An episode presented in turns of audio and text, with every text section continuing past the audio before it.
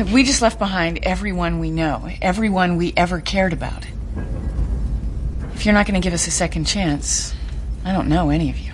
Well, exactly. You don't know any of us. And we don't know you. For all we know, you could be her evil twin.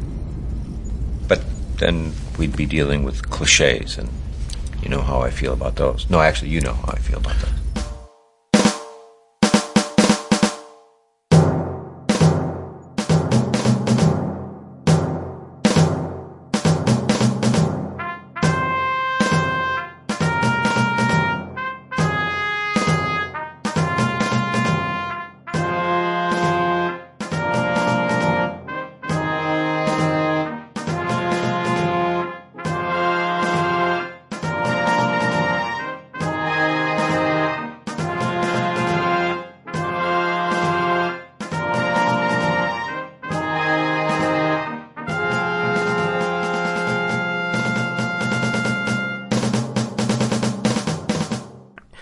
Welcome back to Stargate Weekly. I'm Thad Haight.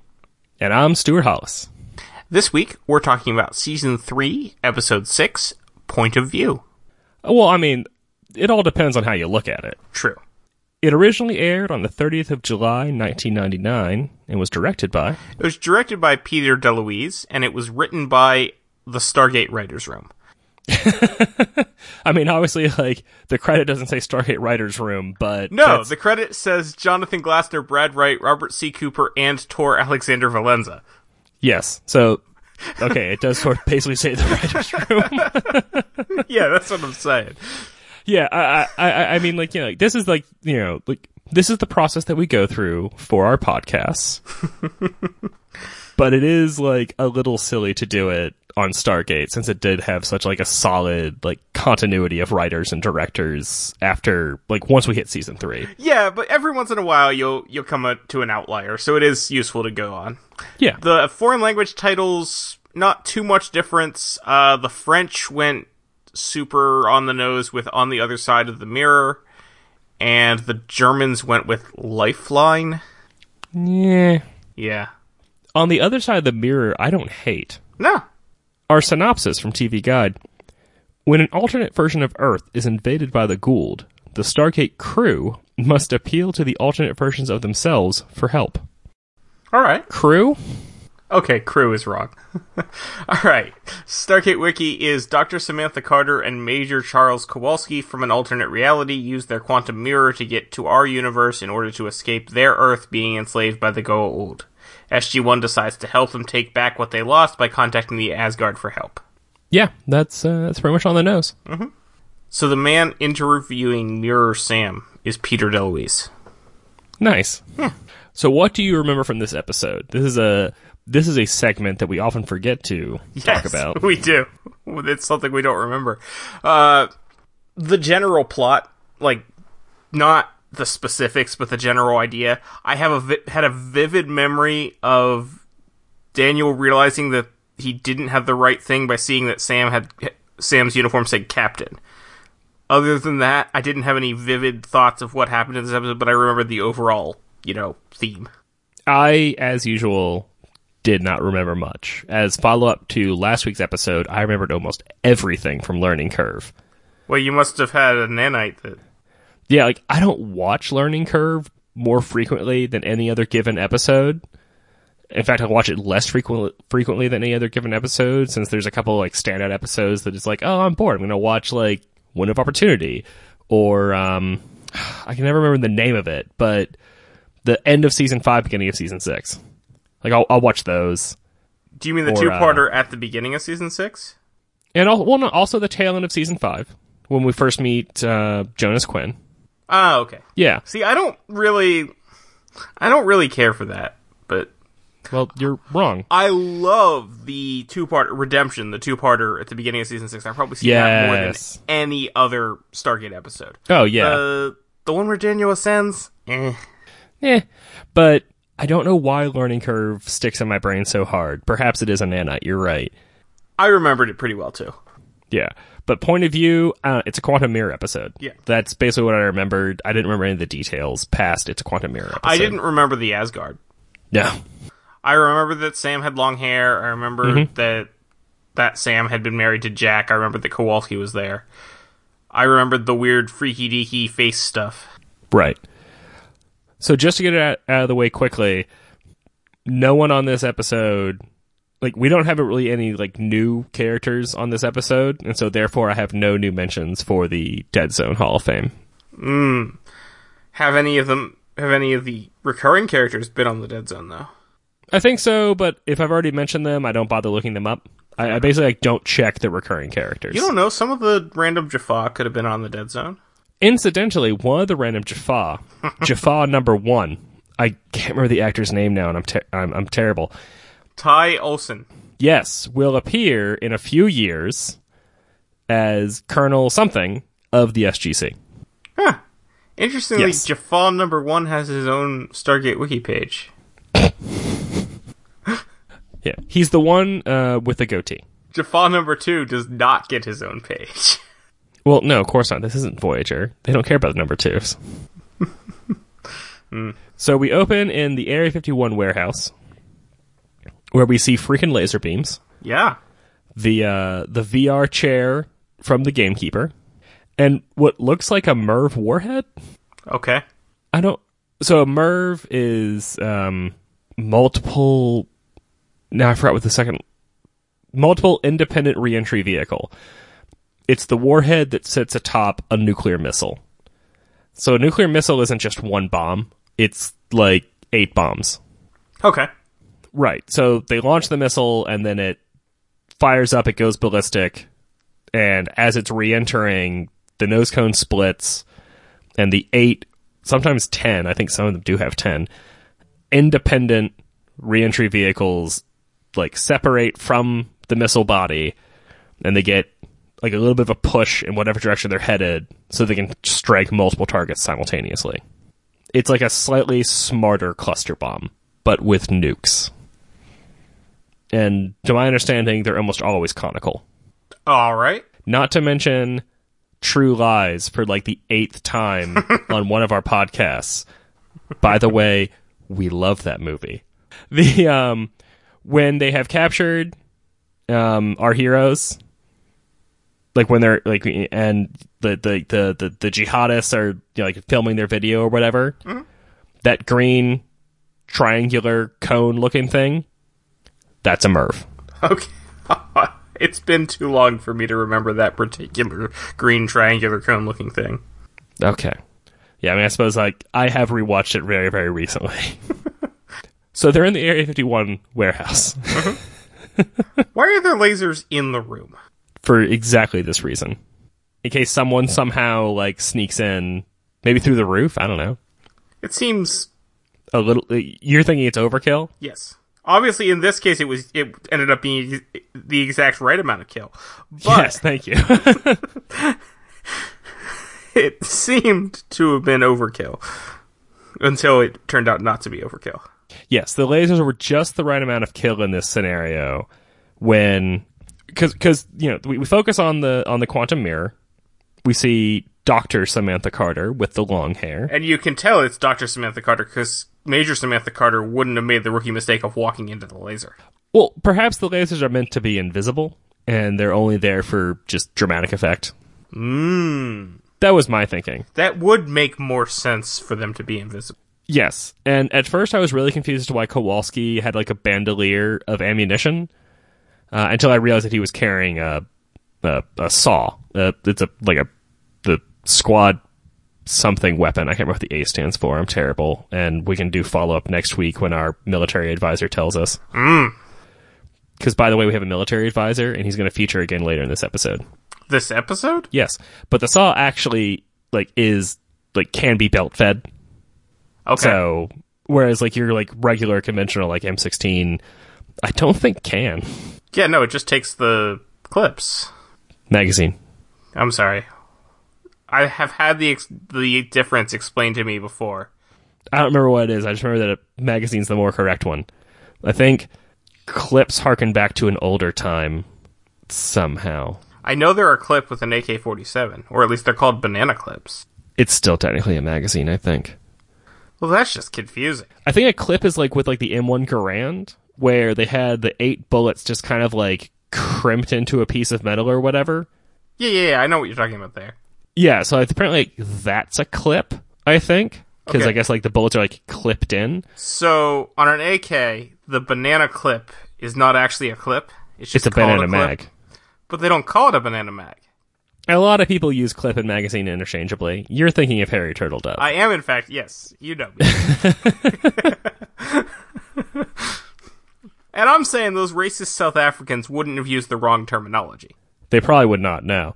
But my understanding is magazine is more correct is more correct than clip, and we'll have further follow up next week if I am wrong again. So And we have, and if we have listeners who understand at all what I just said, you're amazing.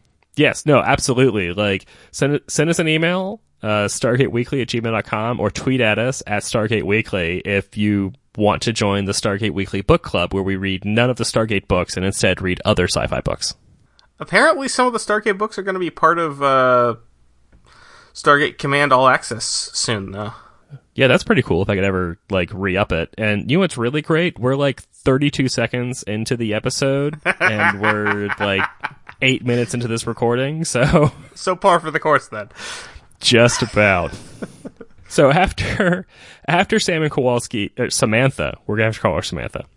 Uh, after Samantha and Kowalski get captured by whoever's guarding Area 51, we then I think get the theme at this point, and then and we open back up on Jack in basically civvies, just sort of heading down towards the infirmary, asking what the big deal was, and then stopping mid sentence when he sees Sam. He thinks with long hair. Yeah.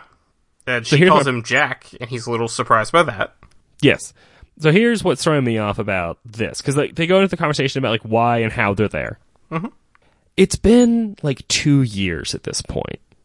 How has Jack gleaned nothing from Sam and Daniel about all the wackiness that exists in their life now? Yeah. like every third day they step into a stable wormhole and instantly transport to another alien planet how it like how has he gleaned nothing he used to like care about spacey things Yeah, we've. I think at this point we've pretty much gotten to the point where Jack's character has morphed into the one that no longer cares about spacey things. It is actually coming up later this season where he doesn't care at all about meteor showers. that's ridiculous Yeah. jack the jack who in the very first episode said come on guys join nasa that's where the real action's gonna be while staring through his telescope cares about meteor showers You didn't think the colonel has a telescope on his roof for no reason, just to spy on the neighbors, do you? They are unfortunately very inconsistent with how much Jack cares about space things. Yes. And at this point, they've pretty much forgotten that Jack cares about space things, and will continue to f- have forgotten that Jack cares about space things. yes. So we there we're then in the in the briefing room with SG One and Hammond, and mm-hmm. there and I think Fraiser was there too in the briefing room. Yes, because she tells us that Kowalski really is Kowalski. They're watching the video of Samantha's interview at Area 51, where she calls out, "Oh, for crying out loud!" yes, I have that marked down as well. Had a nice little look from Jack on that moment. Yes, and Kowalski says "Go old." Well, you know, minor differences. I don't know if we count that as a minor difference. It just, Minor differences. I think that just gets put on the list as yet another way to pronounce Goa'uld. so. We're up to like five now. At least. And that, you know, that doveta- dovetails nicely with Samantha and Kowalski are brought into the briefing room. yes. Kowalski really is not happy to see Teal'c there. No. No, he And is not. Samantha is really not happy to see Sam in there. Yeah, well, not like the same way though. Well, not the same way, but they're kind of like spitting at each other. Like, Well, they, they seem to be mostly okay until Sam says, talks about how it's better that she joined the military. well, she points out it was a contributing factor. Yes, and Dr. Carter bristles at that. Yes. And we get some more exposition on why she would have bristled in the hallway afterwards, where we get a little bit of, uh, I can't remember what the term of art is for that. We have like the same actor on the screen at the same time. There's like there's a technical term for it. I'm sure there is. And Dr. Samantha Carter points out that she is feeling inadequate because they had known for six months the Goa'uld were coming, and they couldn't think of a way to fix it. But Major Samantha Carter did. Well, Except- Captain Samantha Carter, Well, along with Yes, but the Doc- addition of Teal'c and Dr. Jackson. Yeah, so actually, we come back to. We talked about this the first time we went through the mirror. Was it, what was what was the name of the episode? Uh, you mean there, but for the grace of God? That's it. Which doesn't really actually say anything about it being a mirror. Okay, Nothing about being a mirror. we talked about this when we talked when we were discussing that episode. How does time work? Like, why are they all more or less on the same calendar? No, how are they not? How are events not happening at the same timeline? At, at, at the hmm. same, because in there before the grace of God, it happened a, at, at the very least a few Yeah. days before, probably a couple weeks, which we talked about doesn't make any sense because if time is ever so slightly faster in one than the other after the millennia, it would be like way ahead. Yeah. So, I think what's possible is the minor changes add up. Mhm. So, like, Teal'c defecting is actually like a really huge change. Yeah, you think? Right. So, wi- without him having defected, it would make sense that the Goa'uld could attack sooner. Yeah. Without, I mean, I, I mean, if we're if, if we're talking like back in season one, then Apophis hasn't been defeated yet by SG One, so that like further dials back the timeline on when our reality, our hero's reality, would get it would get invaded. But if other SG teams and other realities haven't killed Apophis, then that again, like that moves up the timeline effectively. Okay, but how does it explain this reality where it's happening like two years later? well, who knows what kind of like wacky missions they went on? Alright. Uh, than meeting the Asgard, apparently, Uh, which yeah. makes a certain degree of sense as to why they wouldn't if they didn't have Daniel there. yes, that's true. Who- They wouldn't know about the meaning of life stuff. Yeah, Yeah, no, that does make sense. And they didn't have Teal'c because remember we found we met the Asgard originally because Teal'c knew about Cimmeria.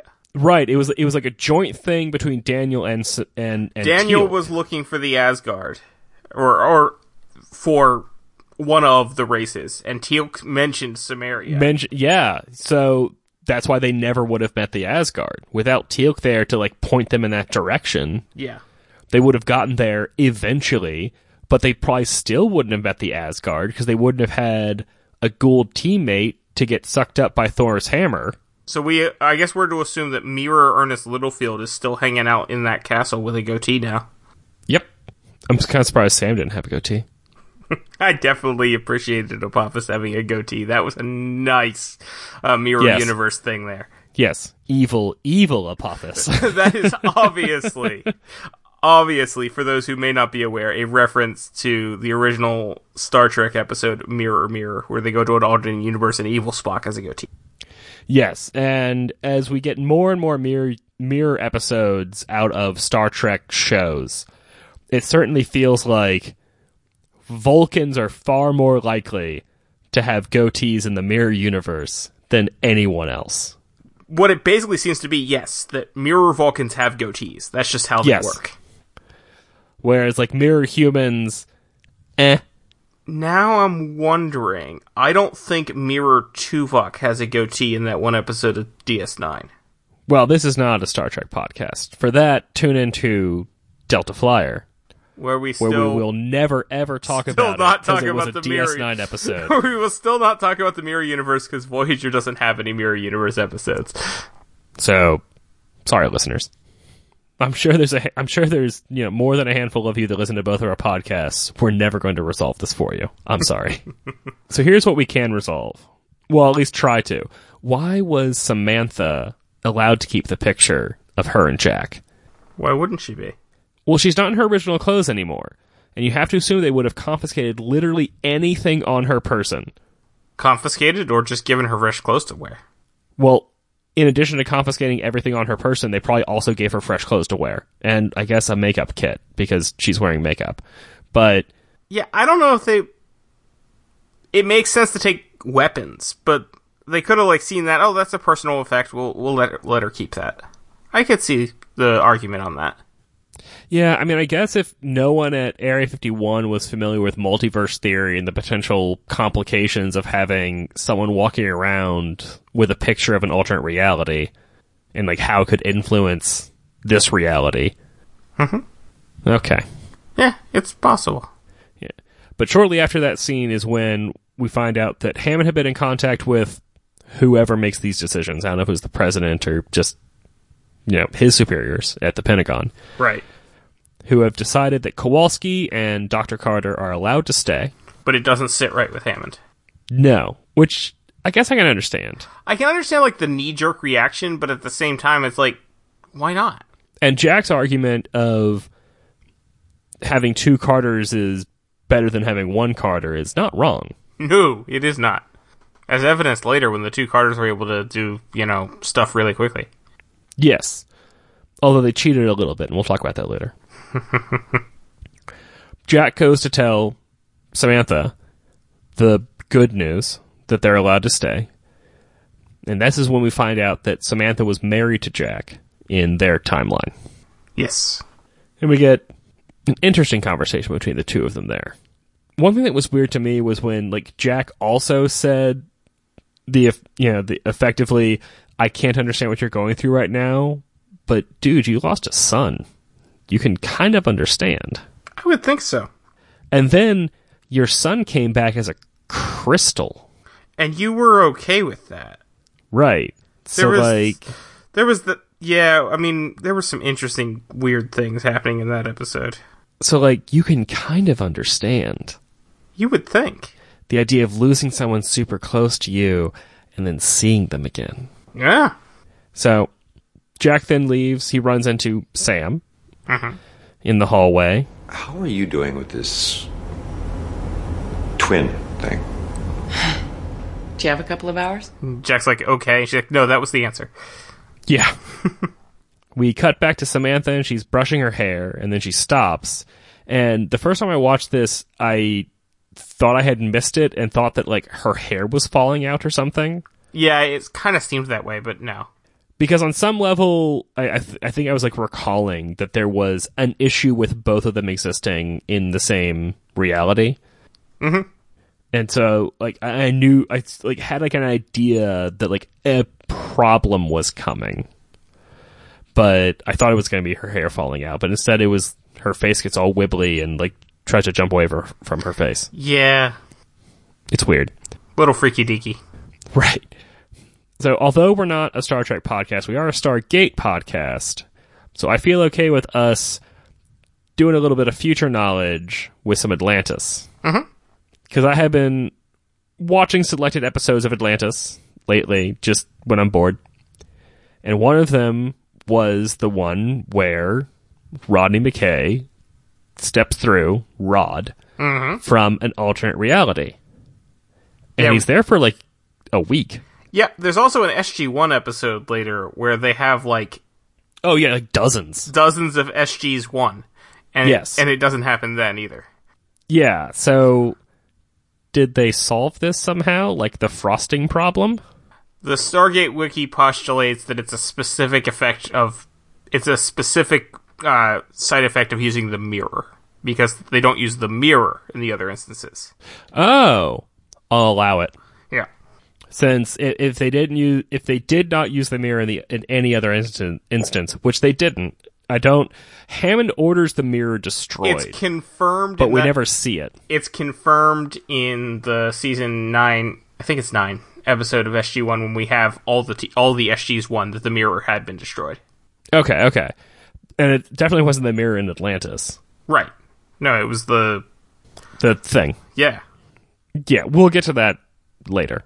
in a few years, yeah. Many moons from now, yes. Okay. Yeah, yeah. Then I'll allow the idea that the mirror is the problem. Cool. I'm not entirely sure on this mirror. Which part? Okay. So if you turn it off and turn it back on, it loses where it was before, but it will be somewhere near where it was before? Yes, apparently. That doesn't make sense to me. I can understand the concept of it losing where it was before, and it may just show you another place altogether. But what keeps it near where it was before? And what does near mean? yes. What does near mean? Yeah, I Also, there is no way they could possibly know that either time they went to the exact same reality. here's how they could know. And we'll get to this a little bit later in the episode when Daniel is jumping is fiddling with a remote again later. They could have had someone holding a big sign. This is home. No. That wouldn't necessarily work either. No, but it would be more accurate than anything else. Not. Maybe. Yes, no, def- uh, no, no, definitely. Definitely more accurate than just being like, well, this room looks right. Okay.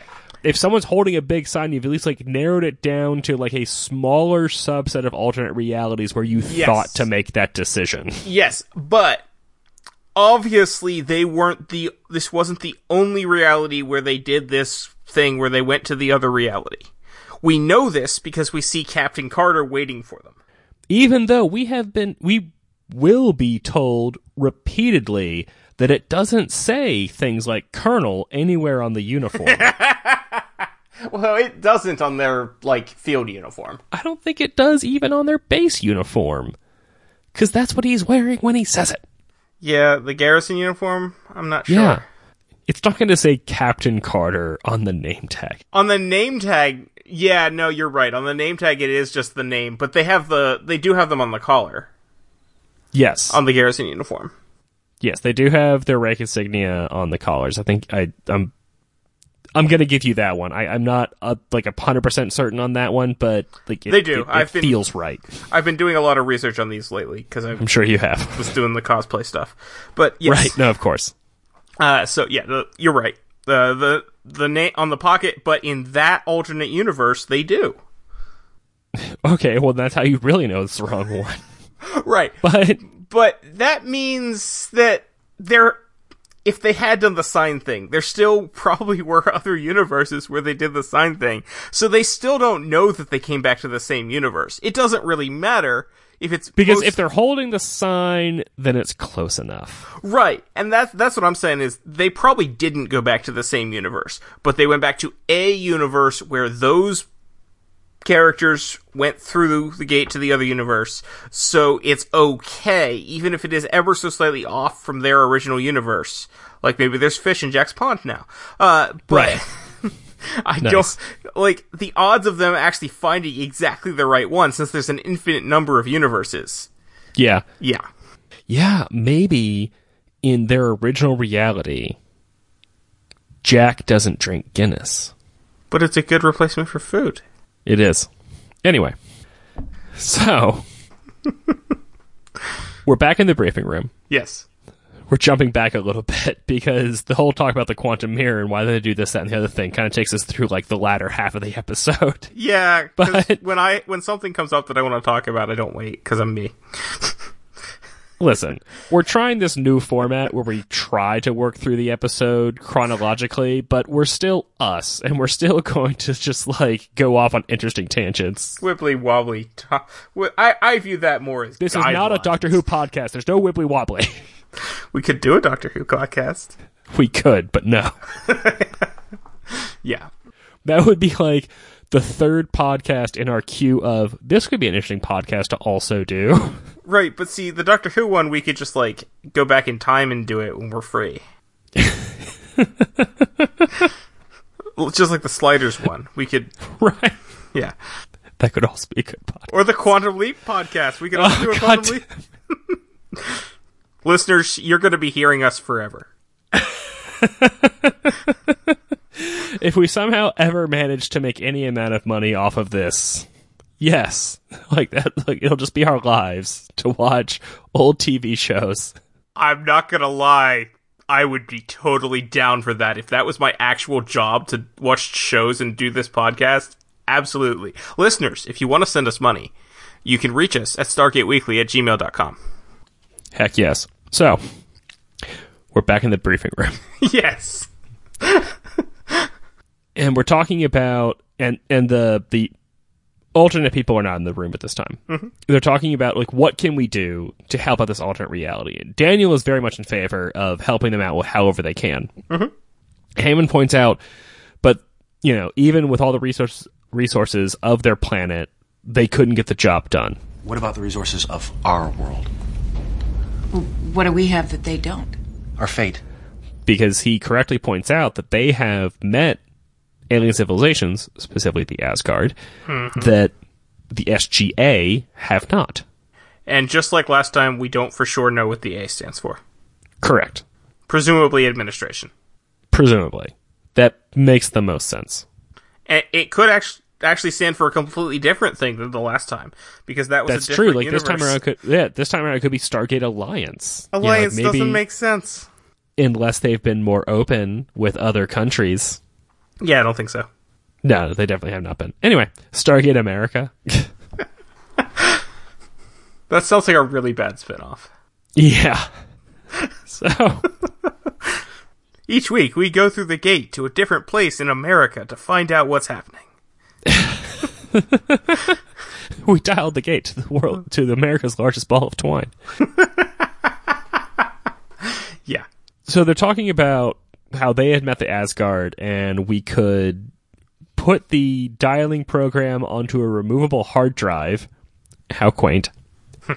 Because apparently the dialing program is bigger than 1.44 megabytes. But They had zip disks at this point, didn't they? so so this is what I got onto.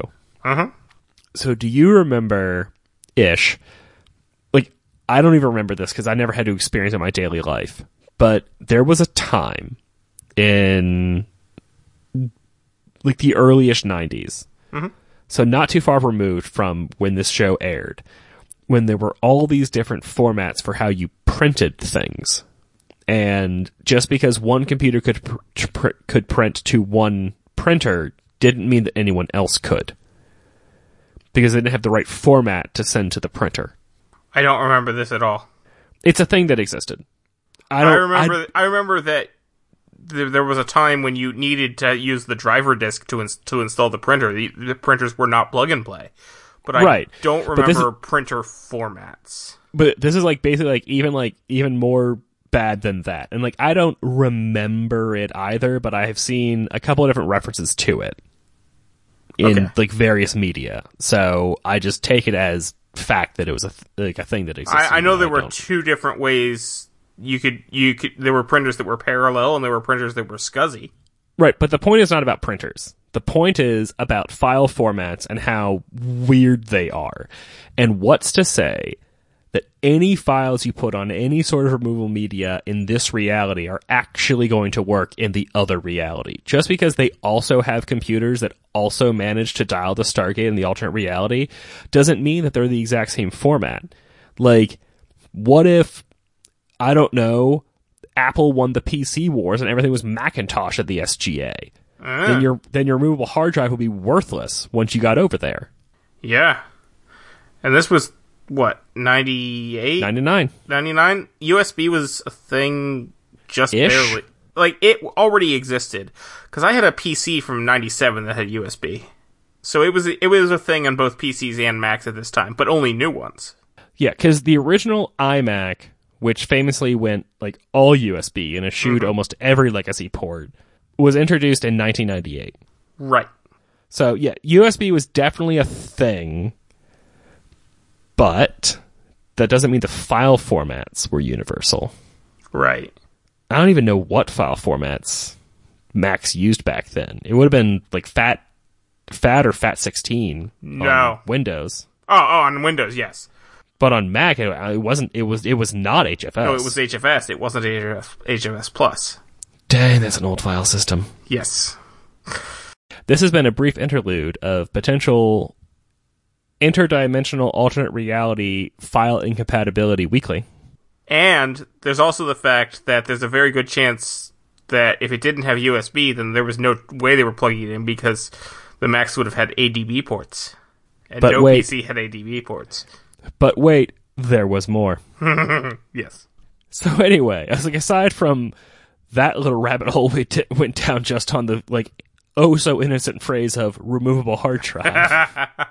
Hey, you know, if Rodney McKay can plug into a Wraith hive ship, he plugs in alligator clips to like connect to the crystals. Anyway, so the real important thing for this conversation was when they had said that effectively the Asgard had sent Jack the details on how to build the power not generator. true at all. And that is not at all what happened. Jack didn't have like a special like telepathic conduit to the Asgard. It was ancient knowledge downloaded into his brain. Yep. And then like and then like they mention it again. Like Dr. Samantha Carter says like, "Oh man, these Asgards are super smart. if They're able to like design this power generator. These little green men are great." Also, how do they know that the alternate universe Asgard aren't green? Well, that's also true. And how we know the alternate universe Asgard aren't evil? Can you imagine a little Asgard with a little goatee? Yes. That'd be yes. funny. Well, in uh, the hundredth episode, when they did the uh, Farscape spoof, we do see an Asgard with a Fu Manchu. You mean 200? Yes, that's what I meant.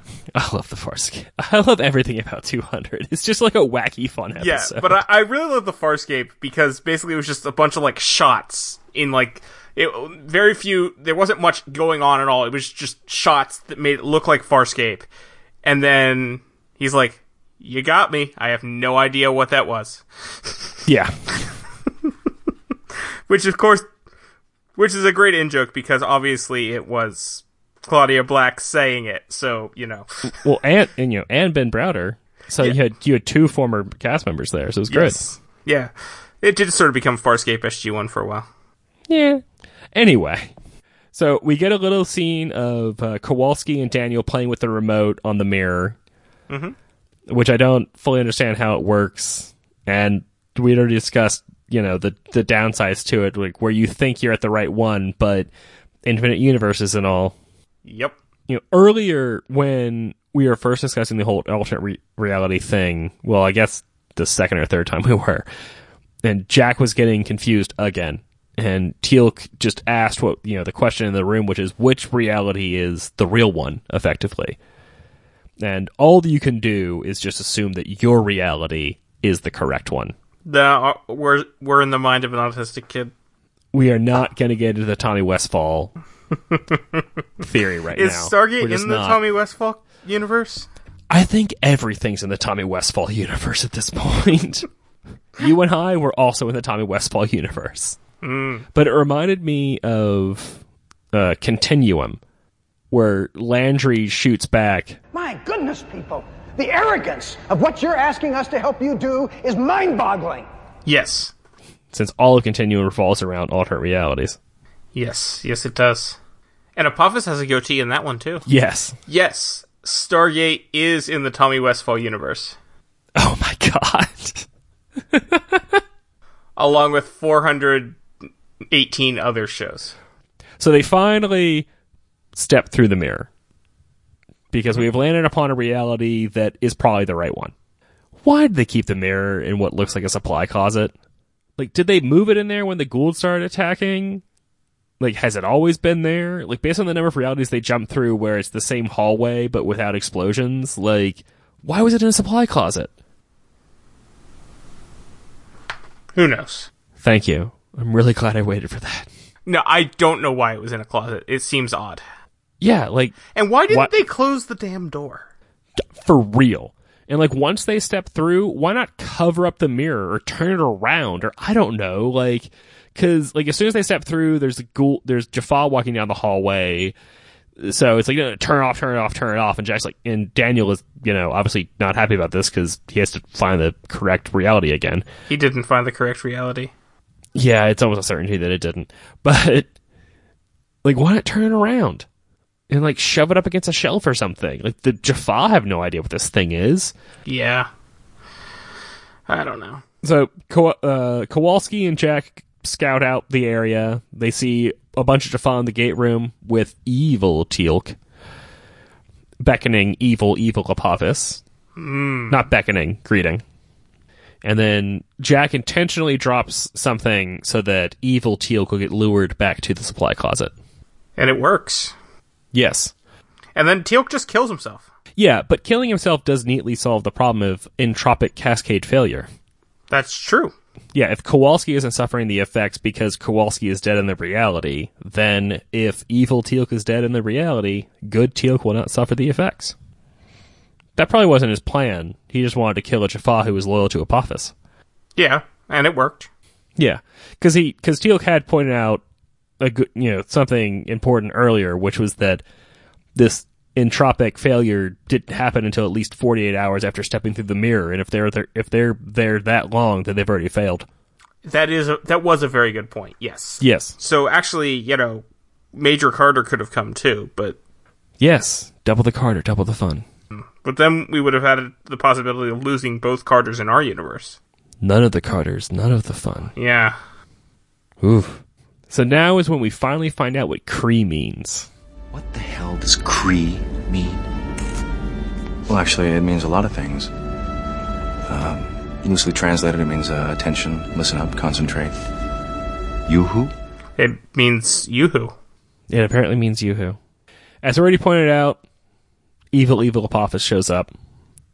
I don't really know why Jack and Kowalski did this. I think in order to get to the generator room, but they go to blow open one of the steel doors that cover up. And they use so much C4. However, according to our military advisor, it may have actually been approximately the correct amount of C4. It just looked like a heck of a lot of C4. It looks like a ton of C4. And I thought that C4 was like, you know, big bada boom. Mm-hmm. But after giving this information to our military advisor, they told us that based on what they know, probably a reasonably accurate amount of C4. In the Stargate universe, the exact same size block of C4 will solve whatever problem you need it to solve. Basically. yes. It can be used to blow up stumps. Okay, so one thing that kind of like confused me when they're going through the wrecked realities mm-hmm. SGC, sorry, SGA. What's with all the girders? Like, Who knows? it just it's very confusing. They they finally make it to the control room and they're uploading the program and hoping that the you know Jack and Kowalski can make it to the generator to plug in the thing. And they notice that a Ha'tak is landing on the mountain. Why do they have a camera pointed at the top of the mountain? You never know, man. Yes, I do. It's it's nothing you need to care about. We've seen it before, though. Yes, we get pretty much, probably the exact same uh, scene. Actually, Yes, probably the exact same scene, actually. uh, we get a bit of Hammond being tortured. Uh, Good Teal'c comes in on this with Doctor Carter. Says that she was caught trying to escape. Apophis says, "Well, good job. Now interrogate either of them or both of them. I don't care. Getting the information on where this beta site is." I do. I have always wondered about the beta site in the alternate universe. What happened to the alpha site? You don't start with beta. maybe they had made the decision that the SGA is the alpha site. Maybe it means Stargate Alpha. Ah. Yeah, so maybe they made the decision that the SGA counts as the alpha site or Earth. But why stop at just the beta site? Why not also have the gamma site? Omega site. Yeah, delta site, theta site. Because apparently, because they're using Greek letters instead of, you know, military letters. Yeah. Because otherwise it'd be the Bravo Kappa site, site. Pi site. Phi site. Mm. That's the ideal site, really. The Phi site. Yeah. Okay. Phi is the symbol used to represent the golden ratio. Ah, okay. That would have been funny if I had gotten the joke. At a certain point, all of our heroes get captured. I don't remember the details, how or why. Doesn't matter. They're get, they're being interrogated, and Apophis is very confused because he points at Jack and says, "I saw my first prime kill you." Well, I'm feeling much better now. Classic Jack. I got better. Yes. Hammond gets zatted, and then he gets zatted again. Alternate Hammond dies. I mean, our Hammond's still okay, so, like, I'm sad, but I'm not that sad. Mm-hmm. Y- you know? And this is when we get Deus Ex Asgard. Yeah. But we don't see the Asgard. We just see the ship. We do just see the ship. But, well, the Asgard are not, like, ground troops. And they re- they also resurrect Hammond, which seemed weird to me. It felt a little weird. Just, like, I mean, thanks, but it's alternate Hammond, so eh. Yeah, it was still seemed weird. So the day is saved by the Asgard, and our heroes are going home. But before they do, we need to have one last moment before Jack and Samantha. Uh huh. I really, really liked uh, the focus on Sam's face when Samantha and Jack kiss goodbye. The way that Amanda Tapping like portrayed all those different emotions on on her face Yes, it was just really well done. it was. And here's a spoiler for you. No, nothing ever happens. So what did you think of this episode? I enjoyed this episode. It's not amazing, but I enjoyed it. Also, did you think it was weird that Apophis used his hand device to teleport? Was he using it to teleport? No, he got teleported by the Asgard. No, he used his own teleporter. That looked like Asgard. I took it as an Asgard thing because it was the same basic beam effect when Hammond showed back up. Was it? I thought it was Yeah. a different one.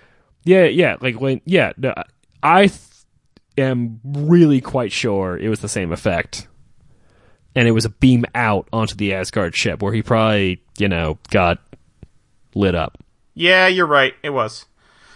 I guess I assumed he had transported because his Jaffa all left then. But anyway. Goa'uld don't have tr- uh, teleportation technology. Yeah, that's true. Okay. They have rings and they have stargates. Mm-hmm. No, I, I liked it a lot. It felt like this like quintessential Stargate episode with like because alternate realities talk about all the time in Stargate, but they come up enough that it's kind of like part of their toolkit. Mhm. You know, we had that. We had a little bit of like techno solvy stuff. Of course, the Goa'uld are there. Like it, it, it felt like a great quintessential Stargate episode. And All right. I, I, I enjoyed it a lot. Sure. Next week it's going to be Dead Man Switch, which, if I'm thinking of the correct episode, is another fun episode that I remember a lot of. Oh yeah, it's the I'm not I'm not that kind of doctor. Yeah, that one. I think. I, I think. If it is, yes. Well, thanks for listening this week. If you enjoyed this, you should also check out our other podcast, Delta Flyer. You can find or review both on your podcast player of choice, and you can also reach us at our email address, stargateweekly at gmail.com. You can find me on Twitter at Tyrannicus, You can find me on Twitter at Gamicus. and you can follow the show on Twitter at Stargate Weekly. And that's our show. Yeah. All right. So, as some of you uh, maybe noticed on Twitter, I threw out there that we need new art for our show. Yes, we do. So, we're going to hold a little bit of a design submission competition thing. So, we have an idea for what we want to see from our logo that's kind of hard to explain, like right now in this quick blurb. So, if you're interested, email us at stargateweekly at gmail.com and submit to us a sample logo. It doesn't have to be for our show, but, you know, like a logo looking thing. We just want to see what your style looks like here. Uh, so submit a logo of some kind, just so that we can get a general idea what it looks like, and then we from there we'll choose someone that we like. Uh, now, fair warning: uh, if you're a professional artist hoping to make professional rates, we cannot afford you. That's not to say that we're asking you to do this work for free. No. Like nothing is free and we we fully want to pay an artist for their work. Absolutely. The initial submissions that are coming into us, we are asking that like there's nothing for that unfortunately. This is like th- this is just like you submitting your art and we'll make a determination and we'll proceed from there with an artist. But whichever artist we choose is going to get compensated. I mean, we don't make any money off this podcast as it currently stands, so it's not going to be like a ton, but you're going to get something for it. And at the very least, we're thinking that you will also be easily the third person to get a Stargate Weekly t-shirt with our new logo on it. Yes, and that will be exciting because you'll be there's we a limited number of those. So there you go. Yes. You'll get something in addition to the t-shirt, but you'll also get the t-shirt. Mm-hmm. And a crisp high five. Nice. And we also promise that whichever artist we choose, we will communicate more clearly with you than we're doing on this existing call to action. God, I hope so. But thanks again for listening. Thank you in advance to anyone who submits their art to us. Uh, you can also uh, get at us on Twitter if you want to get some more details on it that way. Submissions are open starting now. There's no real end date until we decide that we've had enough or or not enough.